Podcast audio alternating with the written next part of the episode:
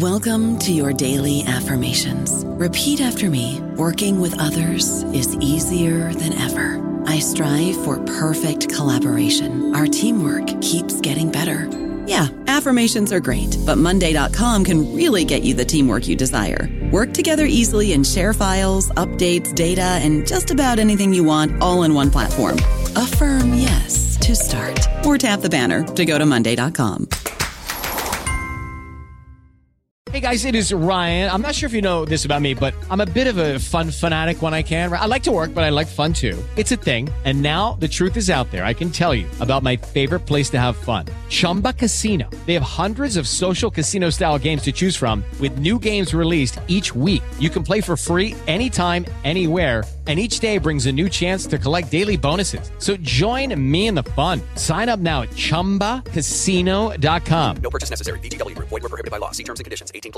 Hello, everybody. This is Marshall Poe. I'm the editor of the New Books Network, and I'd like to tell you that we have a new and improved website. It has two new features that we think you'll love. One of them is a vastly improved search engine so that when you type in keywords, you'll get a bunch of episodes really quick. The other is the ability to create a listener account. And in that listener account, you can save episodes for later listening. So you can create a kind of listening list. We think these features are neat and we think you'll enjoy them. Please visit the site today. Welcome to the New Books Network. Hello, everyone. Welcome to the Science, Technology, and Society channel on the New Books Network. I'm your host, Nupur. Today I'm speaking to Professor Rahul Mukherjee, who is a Dick Wolf Associate Professor of New Television and New Media Studies and an Associate Professor of English at the University of Pennsylvania. Today we will be discussing his first book titled Radiant Infrastructures Media, Environment, and Cultures of Uncertainty, published by Duke University Press, that looks at mediations of debates slash controversies related to radiation emitting technologies such as cell antennas and nuclear reactors.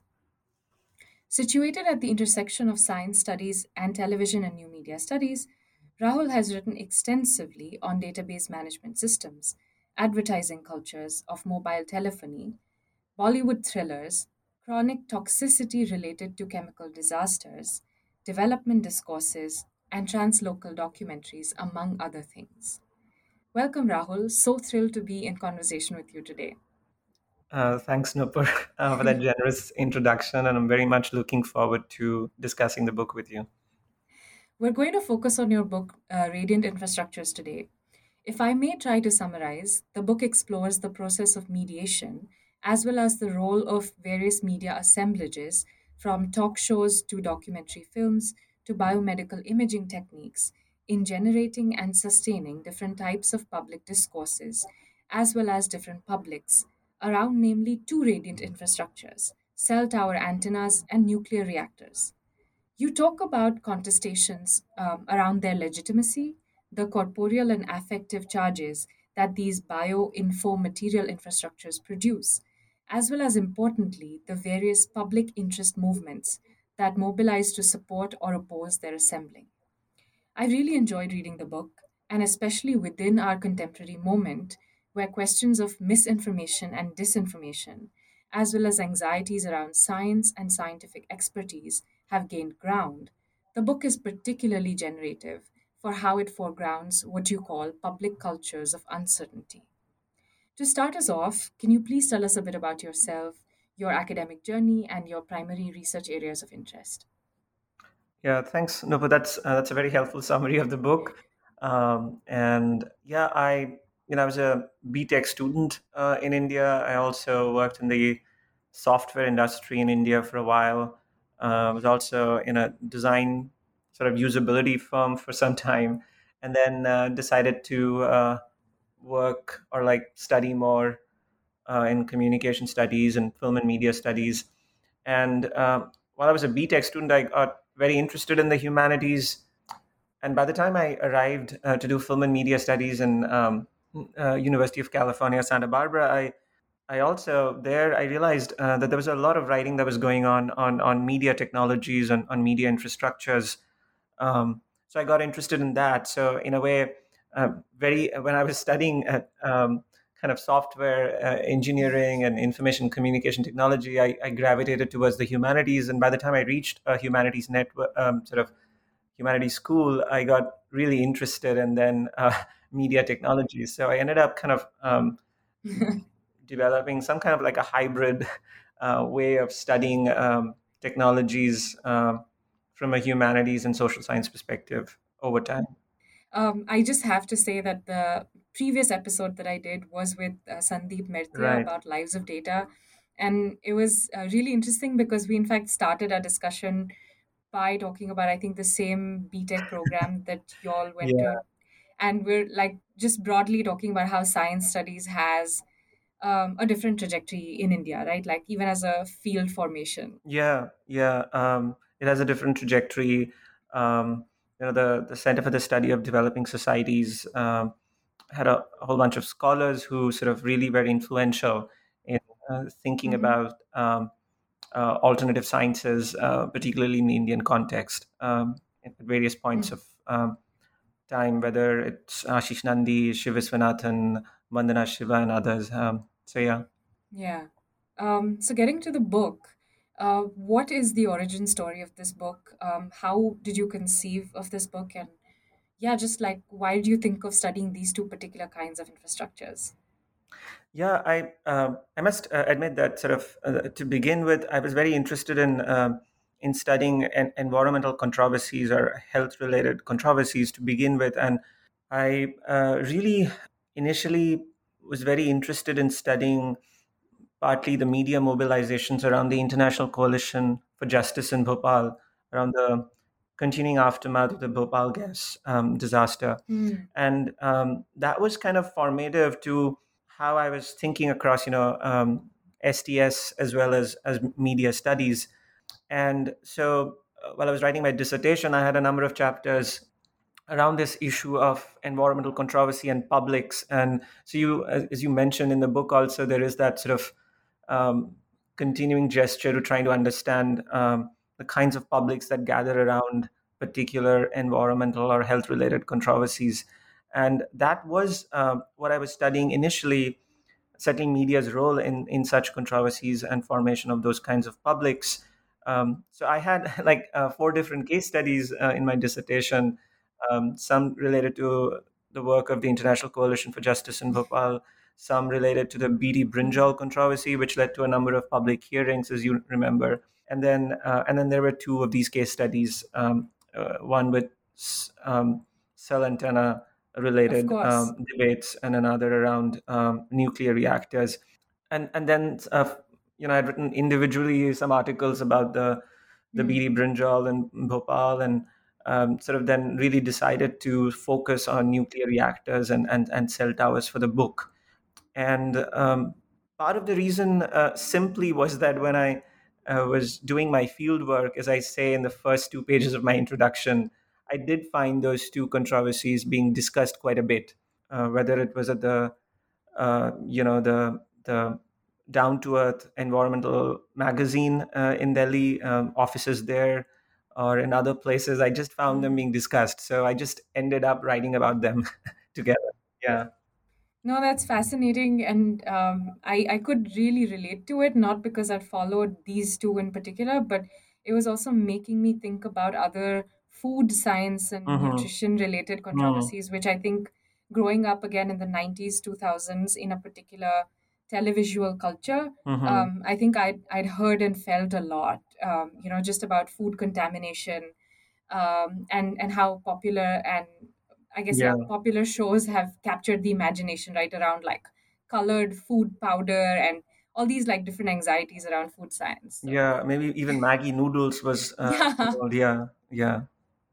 Absolutely. Um, so, because our audiences might not be entirely familiar with the, the context that we're talking about, mm-hmm. um, can you briefly contextualize the development or the emergence of cell towers and nuclear reactors within the history of technoscience in India?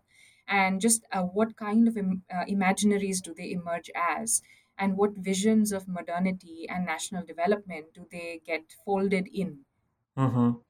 Thanks. Yeah. Um, so, I mean, they're very different infrastructures and in many ways. Um, and it it's important to mention um, them in the sense that um, you know talking about even radiation, um, nuclear reactors um, emit ionizing radiation, cell towers emit uh, non-ionizing um, radiation, more in sort of the the radio energies uh, part of the spectrum, and the, the, historical context for both of them is is also very different. Um, nuclear reactors, uh, beginning with India's independence, there's been this long narrative of energy sufficiency, where um, nuclear reactors have played a big role.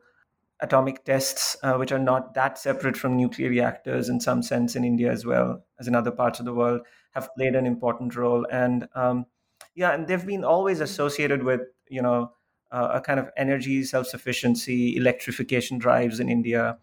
So that's one kind of na- narrative around nuclear reactors, and and the cell uh, the cell towers uh, discussion about mobile phones that's been much more um, in the sort of decade of the 90s uh, associated um, very much with uh, neoliberalization with a certain kind of savviness about uh, technologies um, and um, has had a different discourse but there too um, you see ideas of um, kind of ubiquitous connectivity as a kind of future.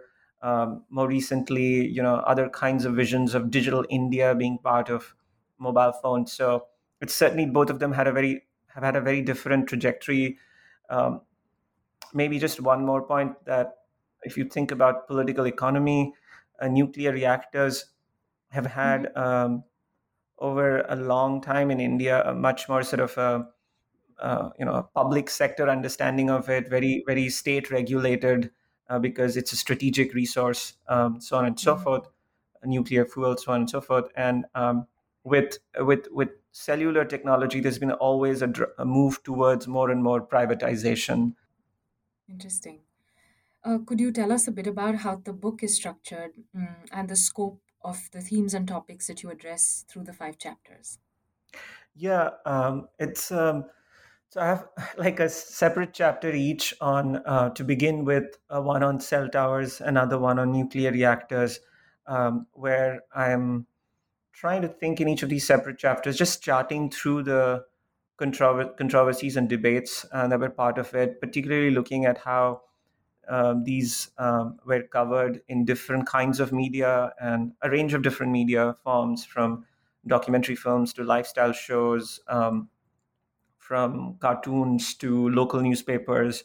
Uh, so uh, quite a variety of how uh, different sets of stakeholders affected by this um, um, by these environmental debates yeah. um, got together and you know um, uh, painted a particular kind of picture about these uh, radiant infrastructures on media and different through different media channels, trying to mobilize the publics in different sorts of ways. Mm-hmm. So the first two chapters separately, one on cell towers, then another one on nuclear reactors, and then I tried to sort of really think about uh, in the next two chapters, that is three and four, uh, something more particular about uh, the kind of technical properties about of of radiant infrastructures like emissions. Um, and exposures, but they also are uh, also about how some of these infrastructures are governed. So, um, you know, people who govern nuclear reactors uh, don't want to uh, talk about information leakage about nuclear waste leakage, mm-hmm. or, or similarly. Um, uh, the telecom authorities also want to regulate emissions, uh, but at the same time also regulate information about the emissions.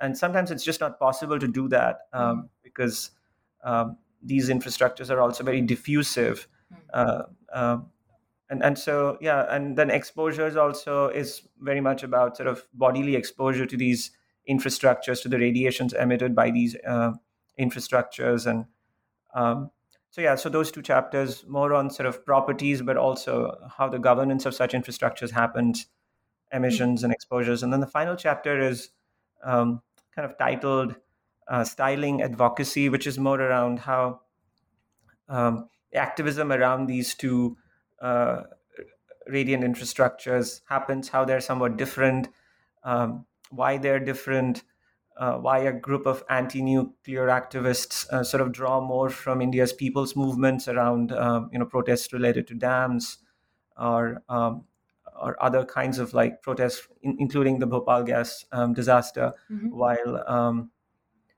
while a different sort of um, activism happens much more related to sometimes maybe a NIMBYism, sometimes related to maybe the more urban bourgeois movements in um, in cities of India uh, that this that the kind of cell tower um, eviction drives um, kind of took from. So so yeah, two very different kinds of movements, and I and I and I got very interested in that. So I had a chapter which sort of tried to compare the two.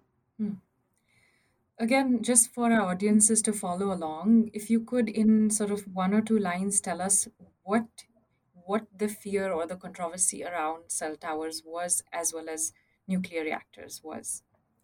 Yeah, I mean, um, in in both cases, right? Like there is this, um, there are debates about the siting of nuclear reactors or the siting of of cell towers. Now, because they are very different kinds of infrastructures, the the the proximity as to how far the nuclear reactor should be is very different from the proximity of a cell antenna, which could be in the rooftop of an apartment, right? And one is living next to it in a densely sort of populated urban center.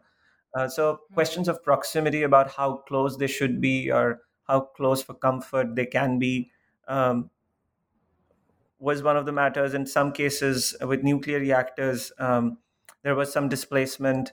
Um, in the nuclear reactor case, um, particularly uh, Fisher persons who were affected, say in Kudankulam, which is one of the more famous cases of where uh, a nuclear reactor was being established.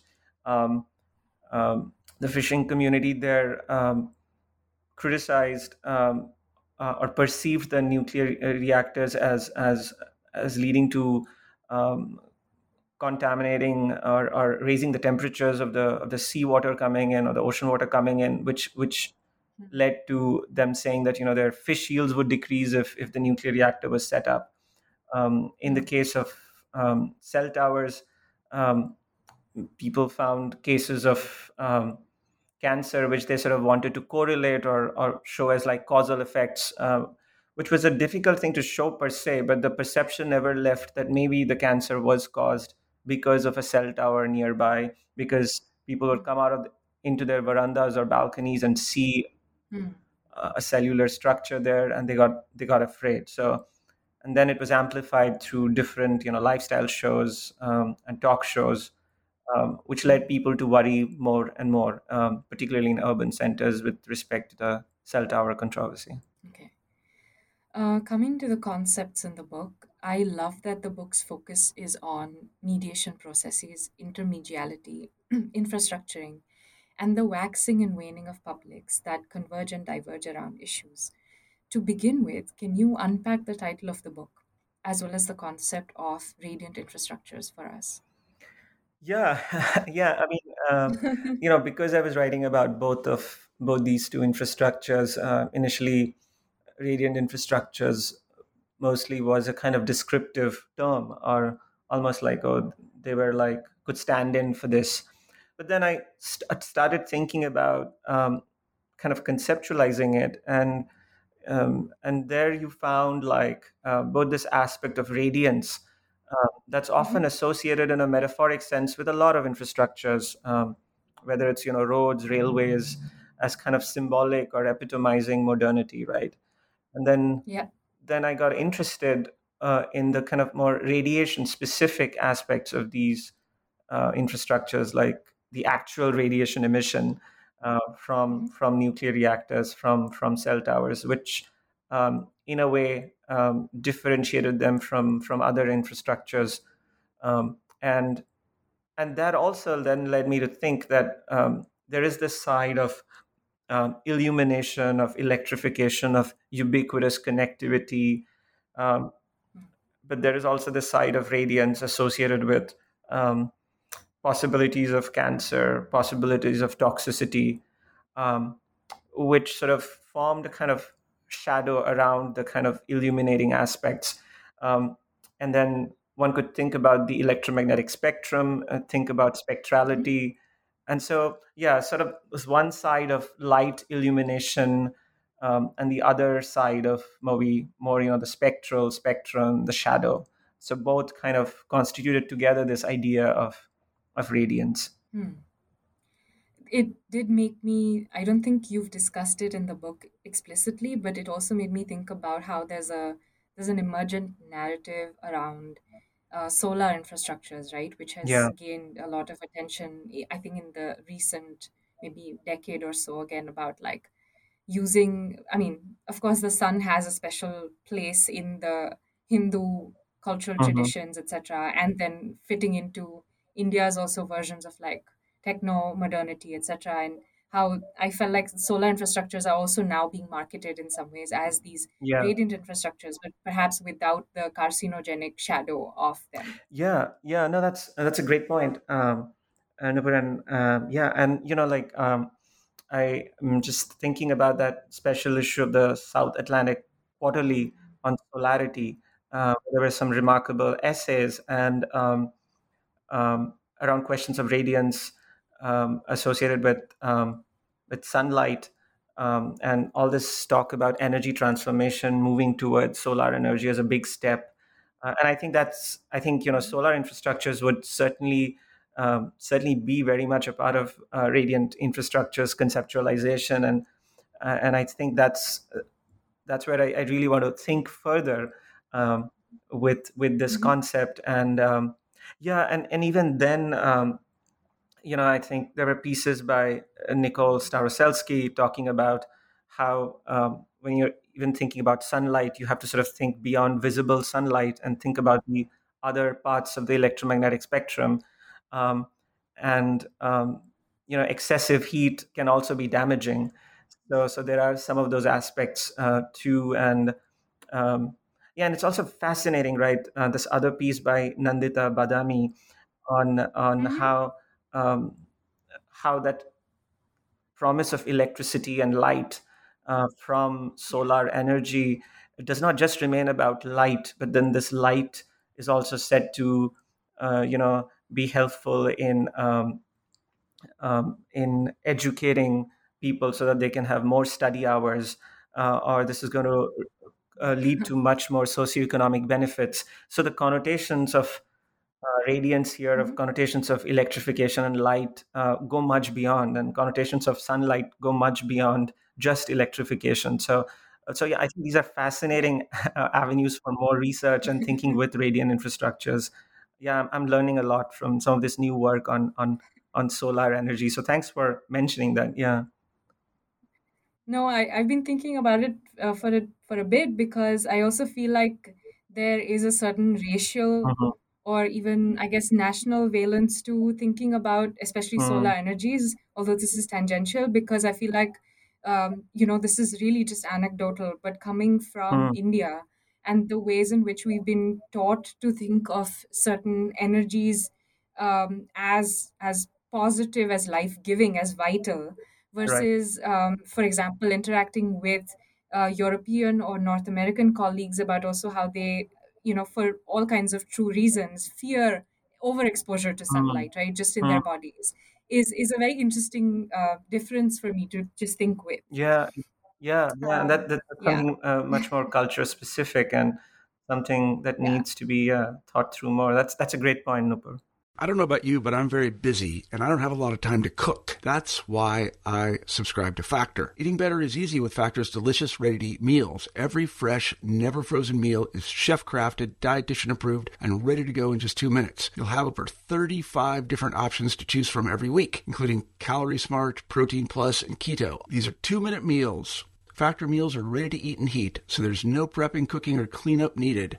They're flexible for your schedule. Get as much or as little as you need by choosing your meals every week. Factor is the perfect solution if you're looking for fast, premium options with no cooking required. Sign up and save. We've done the math, and this is important. Factor is less expensive than takeout, and every meal is dietitian approved to be nutritious and delicious. Head to factormeals.com slash NBN50 and use code NBN50 to get 50% off. That's code NBN50 at factormeals.com slash NBN50 to get 50% off. Um, to come back to your book um, and dwelling a little bit more on infrastructure, Mm-hmm. um, infrastructure is a favorite for science and media studies scholars and Mm-hmm. others as well. Uh, and you spend some time fleshing out the infrastructural function as well as what and how Radiance does to how we understand infrastructuring.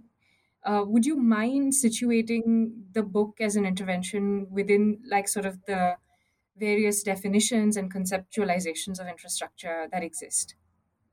Yeah, I mean, there's a lot of writing in uh, infrastructure, critical infrastructure studies, and um, uh, within STS and, and media studies, certainly, and uh, also certainly anthropology. Mhm. Um, and no, I, I think one of the things that I was thinking uh, maybe was um, just that. Um, I mean, if the, the one crucial point I can think about, um, amongst other points, would be that uh, with with radiant infrastructures, because they're so diffusive because of these emissions, that it's difficult to sort of um, uh, think about their scale or think about their structure within their somewhat uh, tangible structures, right? In the sense that a cell antenna occupies a certain space on some uh, apartment's rooftop, a nuclear reactor um, occupies a certain space in a, almost like a factory kind of setting, so on and so forth. But the kinds of emissions uh, they produce, the leakages that happen, um, and the way they spread, uh, that kind of spread is so- much more diffusive, so much more atmospheric, Mhm. um, that it's it's difficult um, uh, to sort of, uh, I think, in a way, think about them as just these tangible structures. Um, but rather, if one has to, in a way, uh, think about them both conceptually and empirically, then one will have to really think about them uh, more in this kind of diffusive sense, uh, more in this kind of atmospheric sense. So you cannot just stop at uh, the kind of tangible portion of that infrastructure Mhm. when you're, you know, doing anything, planning a policy around them. Uh, for instance. Yeah. Of course. And the other concept that you offer um, related to or, or emerging from Mhm. radiant infrastructures is that of environmental publics Right. that congregate around the concerns uh, of radiation and contamination. And you distinguish between the urban bourgeois publics um, that are affected by the cell towers being, you know, on their roofs or in close proximity, and they, they fear them. And then on the other hand, the rural and indigenous communities, fisher persons and farmers that come together to protest the construction of nuclear reactors. So, what is the relationship of radiant infrastructures to these cor- corresponding environmental publics? Um, in the sense that um, so environmental publics uh, is a term which I'm using uh, for kind of both thinking of these different stakeholders who come together around a debate or controversy around one, one of these infrastructures. Um, how do they gather? Uh, what causes them to gather together? Uh, what causes maybe internal frictions within different stakeholders? Um, because uh, they're impacted differently or they shape the controversy in a different way. What role does media play in um, both gathering them in a you know te- TV talk show or Mm. um, uh, or on a on a on a on a on a news um, program or when they're at a tea stall discussing about this. Um, so so so so environmental publics kind of play that role now. Um, I had to sort of, um, as I was doing it, it was also partly kind of a research approach too, where I would um, identify the different. To, I mean, stakeholders may not be the word which uh, Mm. al- always um, is able Captures. to capture that, but yeah, maybe the another word could be affected communities. Um, um, and and the idea was to talk to different um, sets of groups of people who were affected by these um, debates or who were participating in these debates for what reasons. So it became also a kind of research method in a way to go Mm. around and talk to people. Um, yeah, so in both senses, it was a way to write uh, about how about these infrastructures, um, and it was also a way to do do research. So I was curious about something that you wrote with in relation to environment publics. Mhm. um, which is that you really carefully sort of flesh out how I think it's a Dewey articulation of uh, issue based publics, Right. right? So people come together around certain issues. Um, but then you also emphasize how certain events or issues may bring people together, uh, but it's not necessarily that they may uh, stay together or keep talking about these things, right? So they may, the interest may sort of wane, etc., etc um, and also the fact that um, well i was the core notion where i was wondering is that what exactly happens when people are because i'm thinking more about how there is an increasing tendency um, you know for all the right reasons to map class caste gender race etc Mhm. in terms of how people arrive or care about certain topics right uh, but in this case, it's not as if um, the urban publics, for example, are uh, in any ways cohesive or, or brought together by any of those positionalities in a straightforward manner.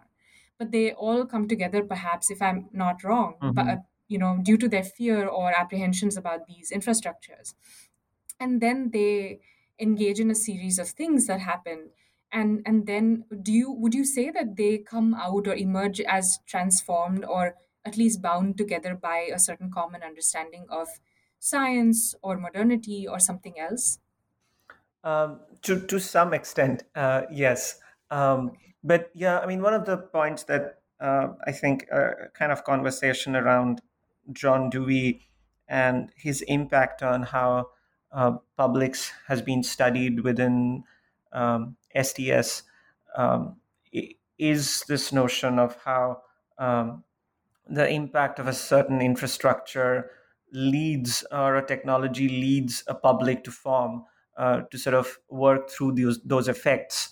Um, but what I also found was that that that could be one part of the uh, one part of studying that, but the other part was also about the kind of organizational um, capabilities and organizational structures, which also led to particular kinds of publics developing given different contexts.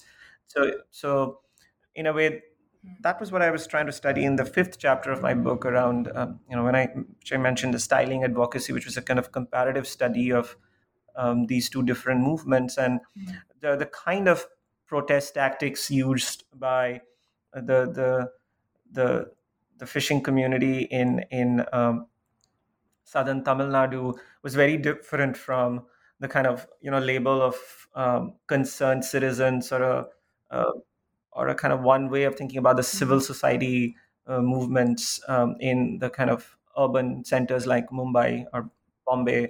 Um, in the case of the cell tower um, debate, so um, so in a way, if we are to think about publics and public cultures, um, we cannot just think them around technology and its effects. We'll have to also think about sort of organizing cultures of public discourse and public mobilization. Mm, absolutely. Um, in uh, so the chapter Mhm. four is titled exposure. And in chapter three as you foreshadow chapter four you leave us with this question which is how can human bodies be considered a part of environmental publics?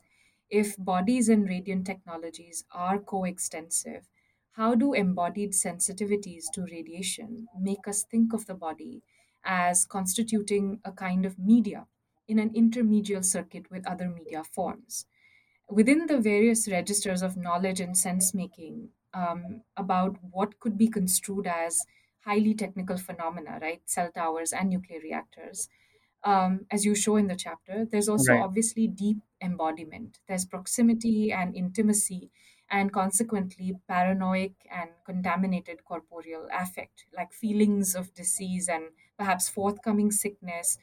Um, can you talk more about the role of the body as media and, and what it uh, the role it plays in arriving uh, in people arriving at personal judgments on radiant infrastructures while the science is still being arbitrated? Yeah, um, thanks. I mean, that's a, that's a crucial point, uh, um, both for the whole book and particularly in the in, in chapter four, uh, because I'm looking and thinking about bodily uh, exposures and questions of proximity and intimacy, and in many cases, um, what what Kath Weston calls uh, unwanted intimacies.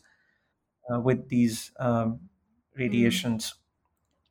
Yeah, I I mean, in a way, um, to put it perhaps uh, in a more simplified way, I would say something that that that the body um, is as media is one way to sort of formulate this. Partly just because body is a sense making, um, is also a sensor at some level. Um, but at the same time, um, Mhm. the body is also there are uh, some aspects of radiation, uh, both ionizing and non-ionizing, where uh, which evades uh, Mhm. bodily senses, certainly the human bodily senses um, in certain ways, right? And so then the body gets intermediately connected to the Geiger counter or the dosimeter or the radiation detector um, as a way to understand from uh, or translate some of these uh, radiation measurements for um, for getting a sense of what's happening.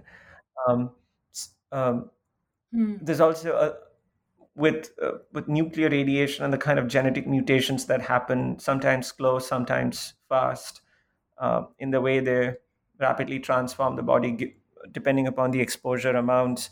There's a sense of uh, kind of a lack of bodily control that things are out of grasp, and and that leads to all kinds of Mm. um, bodily sensitizations and sensitivities. Of course, each human body is is different, so that makes standardization very different. And I mean, you know, in in particular media objects, Yeah. standardization is is key. But uh, how does one standardize a human body? Uh, that's not quite possible. So that's um, that's a big difference from you know a kind of standardized media tool, right? Um, so so yeah, I mean, Mm. one can think about the human body as media, as part of intermediate circuits of sense making um, practices, uh, but at the same time, uh, differences Mm. also need to be mentioned. Um, yeah and i uh, yeah i mean I, and, and the question of sensitivity is is is kind of key and this aspect of how how each human body uh, responds um, differently to to radiation is also key. And uh, yeah one of the sort of dominant models of thinking about say non-ionizing electromagnetic radiation from cell towers um, wi-fi and other um, other such uh, infrastructures has been to think that that there are these interferences that happen between uh, signals inside the body and signals outside the body. Uh, so, so yeah, so there are these aspects of interference which also make you think that um, uh, that again, that as one is thinking about radiant infrastructures, um, that one has to think of them uh, beyond tangible bodies and tangible media objects but again think of them at the level of the signal or at the signaletic uh, vis-a-vis the mediatic or, or the signaletic being part of the mediatic i don't know. Fair. Um, to follow along the stories of both the cell towers and the nuclear reactors, um, and what you just said about, um, you know, in this case, bodies as media, but um, also perhaps Mhm. actively Mhm. sensing media, right? Because um, there's something happening here. Like people are also collecting or paying attention to their corporeal and otherwise experiences and gathering this knowledge and then also finding ways to test and prove that this knowledge isn't just like something that they feel or you know yeah or their imagination so to speak um, can you give us just examples or tell us like how did this play out what what would happen because people would sense that either a tower was being assembled in proximity or was already there or in other cases for example Hmm. you talk about uranium mining and um, and then you know people struggling to sort of establish that this is really happening. So what would happen? Um, oh, uh, say that again Nupur, like what would happen in the sense of? In the sense of like um, say for example one of the things you talk about is that um, this man um, Mhm. saw a cell phone yeah. tower being assembled or it was already assembled and then um, it's there would be a certain feeling. There would also be cases or you know talk yeah. about how somebody's got cancer. Um, and then from there it would go all the way to it, it would go in several directions. There was Mm. already a layer of television shows and other popular media around it but also um, at the level of citizen advocacy right so people would come together and make representations for why right. this tower should be removed um, so how how did people go from feeling something in their body or talking at home or talking amongst friends about these things to making a stronger Mm. case for you know where how this thing is a real scientific thing that they're talking about and and sort of mounting a counter case to to say this should be removed Yeah, no, that's that's a great question. Yeah, I mean, so yeah, I mean, at times it would be more like kind of a moment, momentary feeling um, of of seeing a cell tower. At Hmm. other times, uh, people would not even notice, and sometimes um, you would hear some of these testimonies um, mentioning that there was one point of time when they it finally dawned on them in a way that they noticed a cell tower and also noticed that maybe that could have been the reason why um, uh, somebody's child was ill uh, because of the proximity of it. So, so sometimes it was um, Mm. not just about noticing that the tower was there, but more like noticing that well, this there is this tower, and this could be the cause for something bad that's happening to my child. Um, so yeah, different points of um, kind of Mm. Um, I don't know, like making that connection where where critical. Then of course, I think the the the, the TV reports, um, uh, but also some kind of civil society ways of organizing and talking about it. Some of the rooftop meetings where in apartments where uh, they would hold these meetings um, where both the cellular um, tower groups would come talking about that they didn't feel that any of this radiation was that harmful. And then some of the more sort of anti-cell tower activists or, or concerned citizens would arrive um, showing using a, a microwave oven um, about you know that that see the microwave oven also makes this radiation detector move from uh, green to red light. And so does the same thing happen when somebody was calling another cell phone um, so so they would sort of make these Mm. ways of in their own ways kind of making visible radiation um, Mm. uh, and i mean i think all that discourse over time um, certainly made it possible for people to think of cell towers as a possible threat and ask more questions in some cases and other cases when some of these cell towers were really close to their houses to possibly uh, move to the court with some kind of a case uh, for at least regulating cell towers. Uh, it still remains debatable, of course, in terms of the medical aspects of Mm. whether cell tower radiation is harmful or not. But in many cases, it was about just a colossal number of towers being at one place. Um, and I think that by itself, the conspicuous aspect of that um, made people really worried that they were being, um, uh, there was Right. very little regulation. Or even when there was regulation in terms of emission levels, that they were not being enforced properly. Another concept that you offer in the book is called public cultures of uncertainty. And uncertainty is sort of one of the central themes in the book as well. Right. And at some point, you state that cultures of uncertainty are also influenced by cultures of trust, where you're talking about the role of Rajasthan Patrika, the vernacular newspaper, um, which is not only merely reporting on the administration's narrative of an event, but also rather sort of proudly proclaiming to serve the public or attending to the community version of the same event, perhaps. So, could you first unpack what this public cultures of uncertainty means in the context of this book? Yeah. Um, so of course, uh, you know, in the, in the kind of classical, classic sort of STS literature, um, the the difference between risk and uncertainty is is is kind of key. Um, that risk, uh, I mean, this is a simplified version uh, for Yeah. the sake of comparison, but say risk is much more about uh, has a certain kind of calculative logic. Uncertainty um, kind of um, makes one think beyond that. Um, there's of course a lot of work, say by Michel Callon, by um, Brian Wynne, um, by Michelle Murphy, and others on on, on this.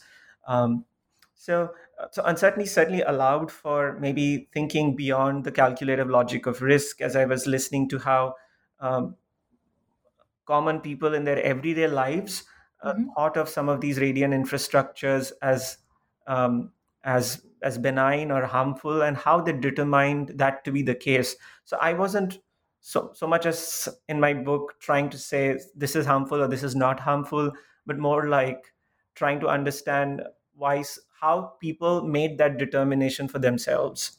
Hmm. um, so so there, there i think uncertainty allowed for that sort of more open-ended approach to um, thinking through some of these anecdotes and and and uh, and testimonies. And and there was um, there is so there are two sides to this of course right? Like so one side is that um, um, that over time there has been a certain kind of what many scholars have called a kind of deflation of expertise right Mhm. with so much um, media coverage, with so much, um, a lot of people having many different contrarian opinions, one doesn't really know which uh, which experts to believe in, and and within the cell tower radiation controversy, also there's a, a sort of lack of consensus within the expert community itself, right? So Mhm. uh, so they would have their own determinations. So in that sense, um, there's both a deflation of exper- expertise. There is some amount of uncertainty within the expertise community also. So that overall leads to also a lot of anecdotal evidence being discussed. Um, at the same time as experts criticize anecdotal evidence for suggesting you know that this is just a story and it can't be made into an evidence or it's not Mm. it doesn't count as scientific evidence so so yeah uncertainty makes uh, its way through many aspects but it's also important to understand that it's not just uh, you know people's groups who are causing uncertainty but that um, big powerful co- corporate lobbies also uh, Mhm. are part of creating uncertainty through um, you know uh, funding research which goes on to suggest that you know um, such and such a thing is not harmful vis-a-vis Yeah. some research which says uh, such and such a thing is harmful uh, and which leads to a situation where uh, one cannot definitely say one way or the other. And, and this is something that michelle murphy has written about um, in relation to sick building uh, building syndrome and uh, of course multiple chemical sensitivity mcs cases as well. So so yeah so uh, it's kind of like um, thought uncertainty as much as it's thought of in relation to misinformation um, media related at the same time it could also be you know backed by the state and corporate players as well so it has it kind of works both ways in that sense No, absolutely. I think at some point in the book, again, taking the example of the same newspaper, you talk about a journalist who sort of wrote one version of the story, which was about the environmental impact of a Hmm. certain event. And then uh, I think she said that she felt disempowered because the same news publication ran sort of, I guess, an opinion piece or another article which was talking about the economic uh, prosperity or something else, like a positive right. of yeah. And and i think that's it's so symptomatic of our times in the sense of like media discourses right? Um, because away from uh, there is a certain anxiety around fixing the truth or fixing the facts but at the same time um, I, I don't quite know how to make sense of the fact that media publications or platforms hmm um, entertain and host and platform like provide voice to these so-called multiple perspectives and opinions which are not false. I mean i don't i think that the truth and false kind of frame is is perhaps not the most productive to attend to this the precise kind of uncertainty that you talk about uh, which also marks pretty much all other uh, topics and discourses. Yeah, I mean, uncertainty cer- certainly helps, you know, in thinking about um, it certainly adds a certain kind of nuance through certain forms of ambivalence. But the frustration with uncertainty for many different camps is also that um, there cannot be a definitive decision making uh, when sometimes that is also somewhat required. So, yeah so that's where that's the double bind that one sort of uh, finds oneself um, in. I mean, yeah, I mean, there's a lot of discussion right around yeah uh, deflation of expertise with respect to climate change discourse, where even amongst yeah so much evidence, there are people who deny some something like that, right? So, Absolutely. And in fact, that sort of brings me to my last question, which is um, well, it's Mhm. a two part question. One is um, that I personally wanted to know, again, based on my fieldwork experiences, um, I, I feel like staying or being that media scholar who wants to answer or look at the Mhm. how of how these things work Yeah. out is is deeply satisfying personally as an academic endeavor. But one often if one interacts with say policy practitioners or others who are more interested in figuring out the so what or like then what did you learn? Uh, or or how do we control whatever it is right? Um, those questions are, are harder um, to answer or, or they require a different sort of orientation. Mm. So um, I was wondering if you felt that kind of pressure while you were making your way through the different case studies. Um, was there a, was there a certain moral ambivalence, or were you under any sort of pressure from various interlocutors to to articulate your political and moral stakes in why you're interested in this? Yeah, no, I mean, that's a that's a great question, right? Uh, thanks. I mean, yeah, um, yeah, I didn't wasn't writing it for um, um, policy um, uh, matters certainly, um, or for for policy people per se, but but I did talk to some policymakers also, and um, and I mean, and I also don't want to sort of be somebody who you know absolutely doesn't want to talk about it because that's also construed sometimes as as not taking the responsibility to uh, to I mean it's kind of an Mm. evasion of responsibility that you don't want to talk about policy matters uh, on this um, and so so it's an so so that's an important important question but but then again um I mean I when I heard uh, policy uh, uh, practitioners talk about certain things that that, that they, they did want right like they did want a definitive course of action um, saying for some people you know that Mm. the that that it is important that india achieves certain electrification um, uh, aims uh, or or or that um, Yeah. that you know it's important that everybody uh, has this amount of um, uh, mobile phone data that they they should be able to use um, uh, so so Mm. so in a way one has to make cell antennas over rooftops as normal as uh, you know water tanks um, and and Yeah. but but that that but you do see a and i think maybe this gets into me collapsing this thing that policymakers themselves become a subject of study um, in the sense of how um, Mm. uh, they're both frustrated sometimes with uh, resistances to to their to their policies, but also um, because they um, sort of seem to emphasize the utilitarian or the instrumental aspects of of, of certain things to the extent that um, that I found that they became discourses of um, normalization. Um, so so yeah so that is Yeah. that is pretty much where my book is with respect to uh, policy making yeah Uh, but also, like you Hmm. um, also spoke to a lot of grassroots community activists, organizers, other kinds of Hmm. people who were also working with communities, right, to to uh, articulate their stakes and foreground and make sure that these interests were uh, were front and center. Because again, those things really matter. So when you went and hung out with them or spoke to them, would you ever get the question as to like, well, what are you doing here?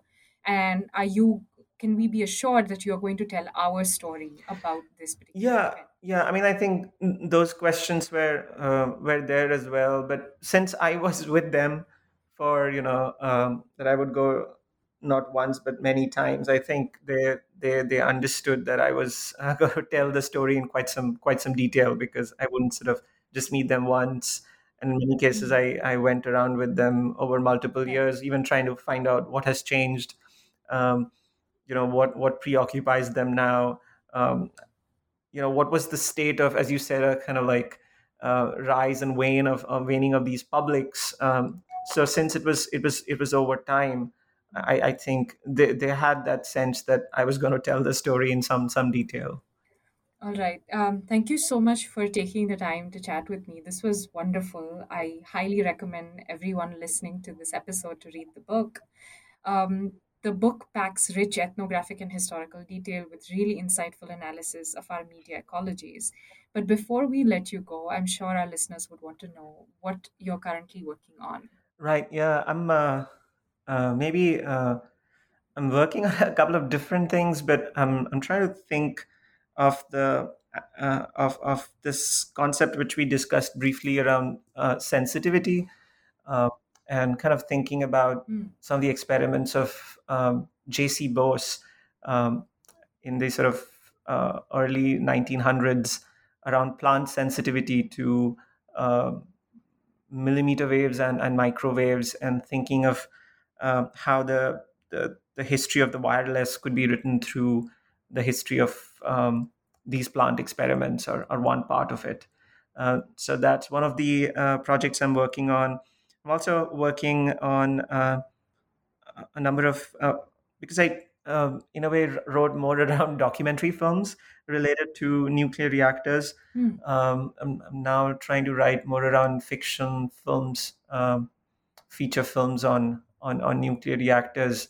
Um, um, particularly uh, this particular American film, Silkwood, um, um, and um this uh, French film, uh, Grand Central. So, so yeah, so I'm, I'm trying to think what what, what fictional films, um, in a way, bring to uh, discourses of radiant infrastructures um, differently than say say documentary films.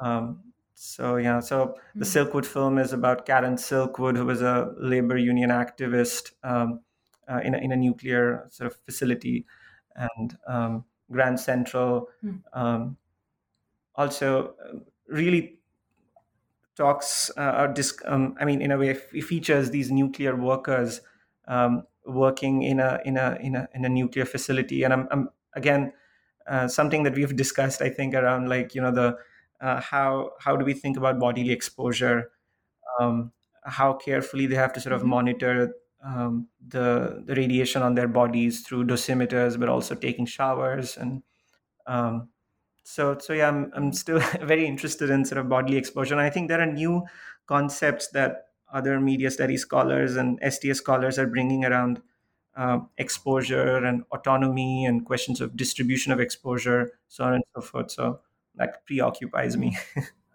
Amazing. Well, I'm sure we'll read whatever you write next. Uh, thank you so much for taking the time out to speak with me. Um, thank you. thanks Nupur.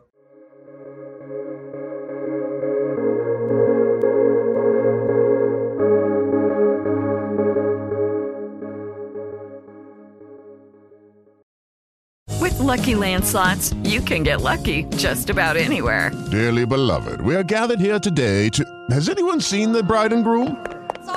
Sorry, sorry, we're here. We were getting lucky in the limo and we lost track of time. No, Lucky Land Casino, with cash prizes that add up quicker than a guest registry. In that case, I pronounce you lucky. Play for free at LuckyLandSlots.com. Daily bonuses are waiting. No purchase necessary. Void where prohibited by law. 18 plus. Terms and conditions apply. See website for details.